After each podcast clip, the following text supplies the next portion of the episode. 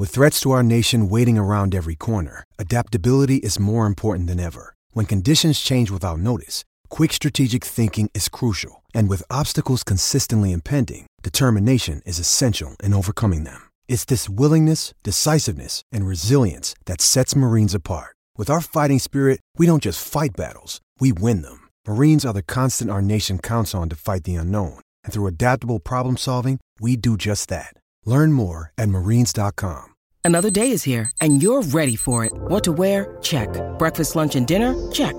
Planning for what's next and how to save for it? That's where Bank of America can help. For your financial to dos, Bank of America has experts ready to help get you closer to your goals. Get started at one of our local financial centers or 24-7 in our mobile banking app. Find a location near you at bankofamerica.com slash talk to us. What would you like the power to do? Mobile banking requires downloading the app and is only available for select devices. Message and data rates may apply. Bank of America and a member FDIC. I had to go about it, write it out and find it myself. And there's some stories I can tell you. I had to fail, had to fall just for what I did well. And there's some stories I can tell you. This is the final word Women's Ashes Daily with Daniel Norcross and Henry Moeran, in association with Westfield London and Westfield Stratford City. Henry, as we always do on the final word daily, well, as, as Geoff and Adam always do, sum up this game in 30 seconds. Right then, well, started with Australia winning the toss, putting England into bat. Positive action at the top of the order from Sophia Dunkley. England wobbled, they needed runs at the back end of the innings. Step forward, Amy Jones, her home ground. She walloped the ball to all parts, got England north of that 150 mark. Would it be enough? Well, Beth Mooney at the top of the order played a brilliant innings, and just when it looked like Australia were going to romp home, England fought back. Two wickets for Sarah Glenn.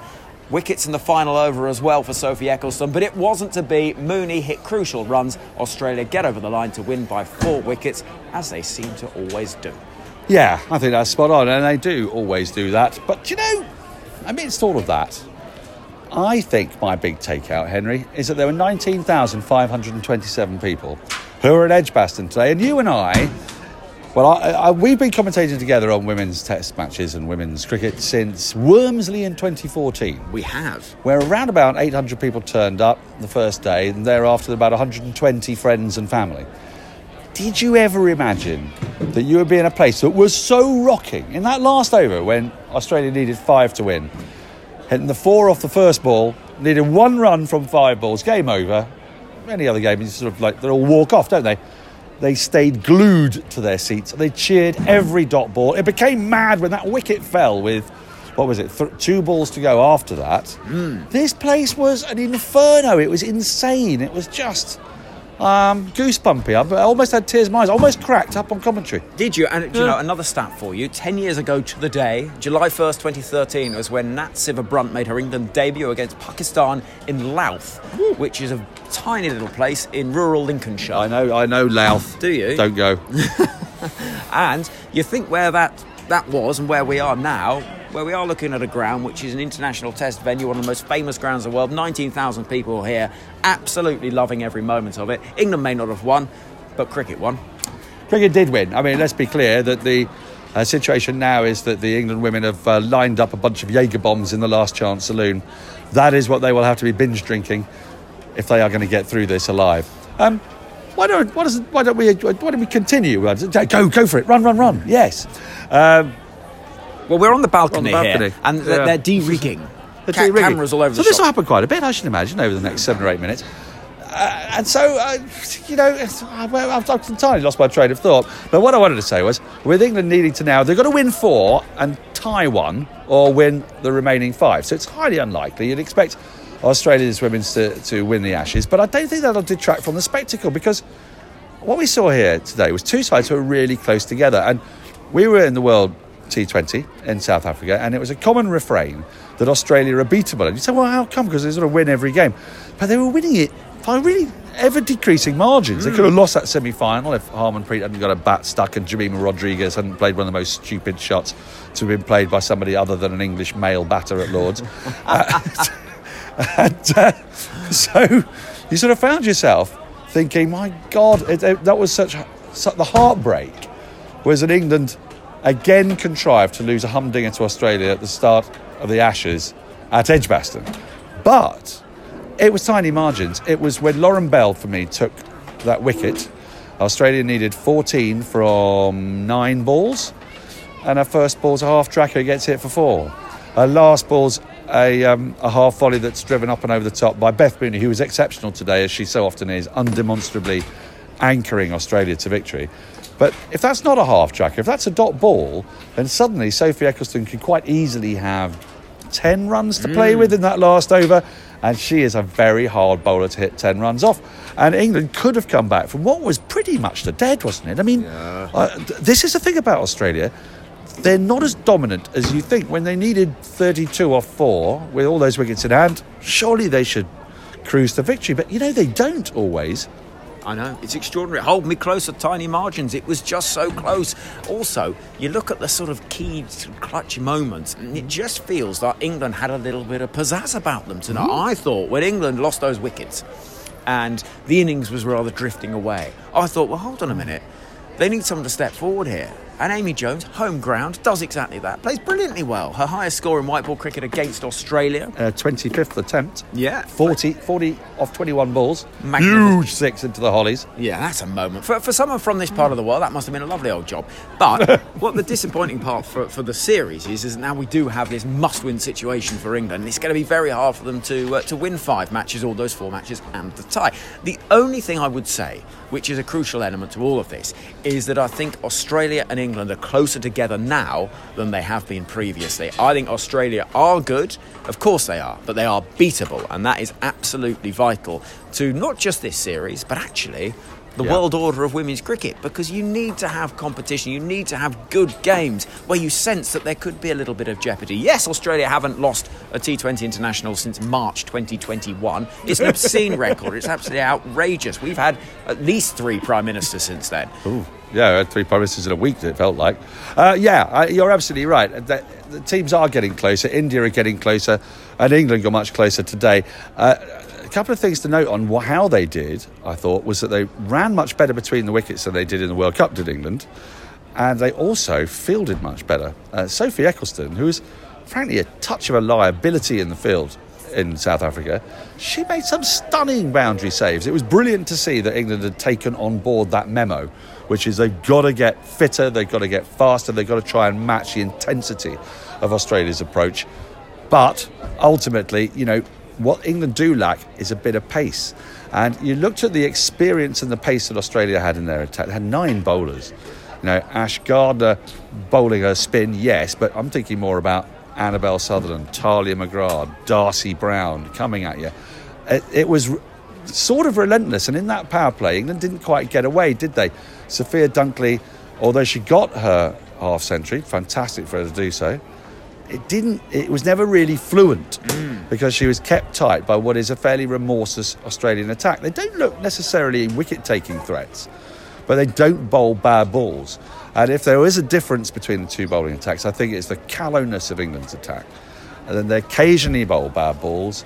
And I think because they lack that experience, there's a strong case to be made for getting Kate Cross in, isn't there? Yes. I mean, I don't want to single any of England's bowlers out. It's not fair, but You're gonna. I am gonna. I think ultimately, if you're going to get Kate Cross in, you've got to take somebody out, obviously. And to me, I thought Danni Gibson performed really well on debut. Bowled lovely heavy ball, and she bowled fewer bad balls. So I'm afraid I'd be looking at Freya Davies for the next game and thinking I've got to get the wisdom and experience of Kate Cross in there. I know they don't think she's a great death bowler. She doesn't have to bowl that much at the death. If you're bowling Ecclestone at the death and you're bowling Bell at the death, then what is that? Is that what the 18th over we're asking about? Is that all that is? Yeah. I, I'm, I'm going with Crossy. I think you're probably right. Uh, it, Australia remind me a bit like that video you sometimes see of the ice cream seller who is presenting the ice cream and then we'll do a trick and take it away from you just when they're about to hand it to you. Mm-hmm. And it comes to you and then it's taken away and then they do a little flip and turn it around and you just think every time you think you're going to get the ice cream, they take it away and it's really annoying. Australia feel like that to me. It's like every time you think, we've got them here, we're going to win this game, I just somehow contrive to get a victory. And it's, it's almost like you just need, as an England side, to have that moment of fortune, Mm. something going for them. Or if you're India, that moment of luck, so Harmanpreet's bat doesn't jam in the ground. Or if you're South Africa, you have a wonderful day out. And someone beating Australia will mm. change everything. If it's England, all the better for the 19,000 or 20,000 that were here this evening. But Australia, I think, are beatable. They're brilliant, but I do see vulnerability. I'll tell you where these moments of luck could come from. They could come from very big friend of the programme, very big friend of us, and brilliant woman and splendid umpire, Anna Harris. Will you stop giving umpires calls, which incidentally are out, so they're not bad decisions, but umpires calls against England and for Australia in the Test match?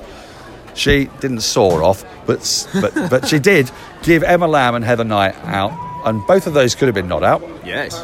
And today, Ash Gardner got away with one at a crucial moment, didn't she? And it was shown to be umpire's call. These tiny margins are going with Australia, and I do think that it behoves umpires to take a look at the game and say to themselves, I am going to err on the side of helping the weaker team. Obviously, you can't do that. That's forget that.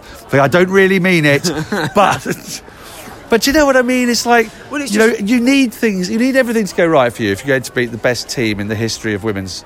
But you do make your own luck as a great Yeah. team, and sometimes you just have to accept that brilliant teams seem to get the lucky breaks because they're brilliant teams and they just get those little one percenters, and that's what sees them over the line. So, you know, Australia are phenomenal, they're wonderful, and all credit to them for being all conquering and winning absolutely everything. Can we just briefly, before we move on to the Hall of Fame, talk Beth Mooney and Tahlia McGrath? That partnership, superb. Woof.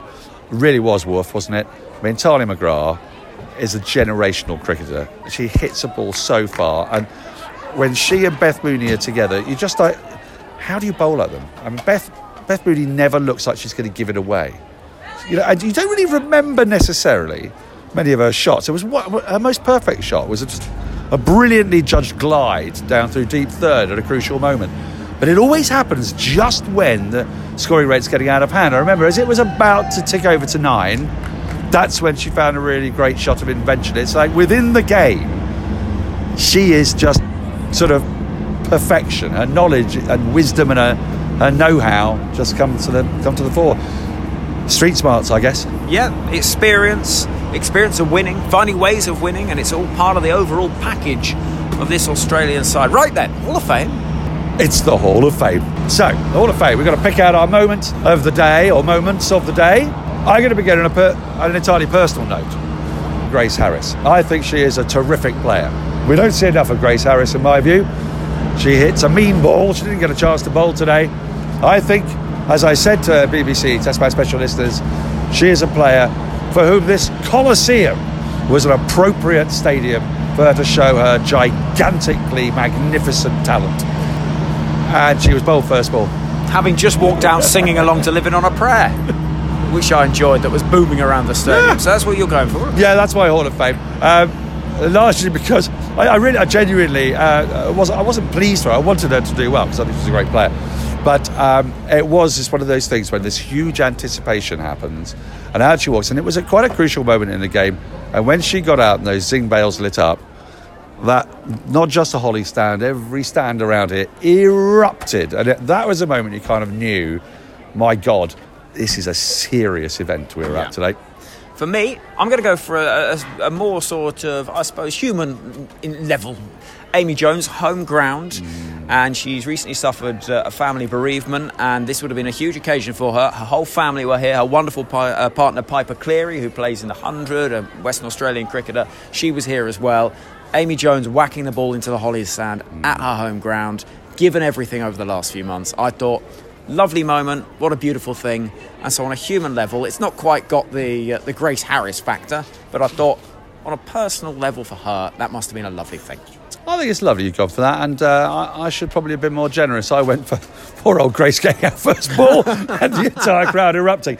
Um, but I think they're two worthy moments in ultimately, I think we've got to both agree, Henry, has been an incredible occasion for women's cricket in this country. I know Australia had the great MCG World Cup final. But I don't think they've experienced an Ashes match like this. I know England has never experienced a women's Ashes match like this. And what privilege it was to work in it. And you were on the telly today. Yeah, I know. How about that? Had my makeup done and everything. Did you? Yeah, I was in at 6 a.m. because, frankly, you can't polish a turd, but you can roll it in glitter.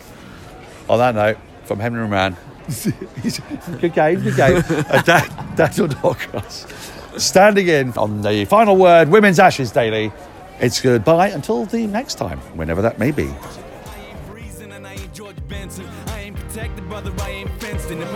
questions, my current senses. That'll be the same we've been doing for centuries. Sorry if I ran out to empty. Wrote this so you know what I meant here. I had to go about it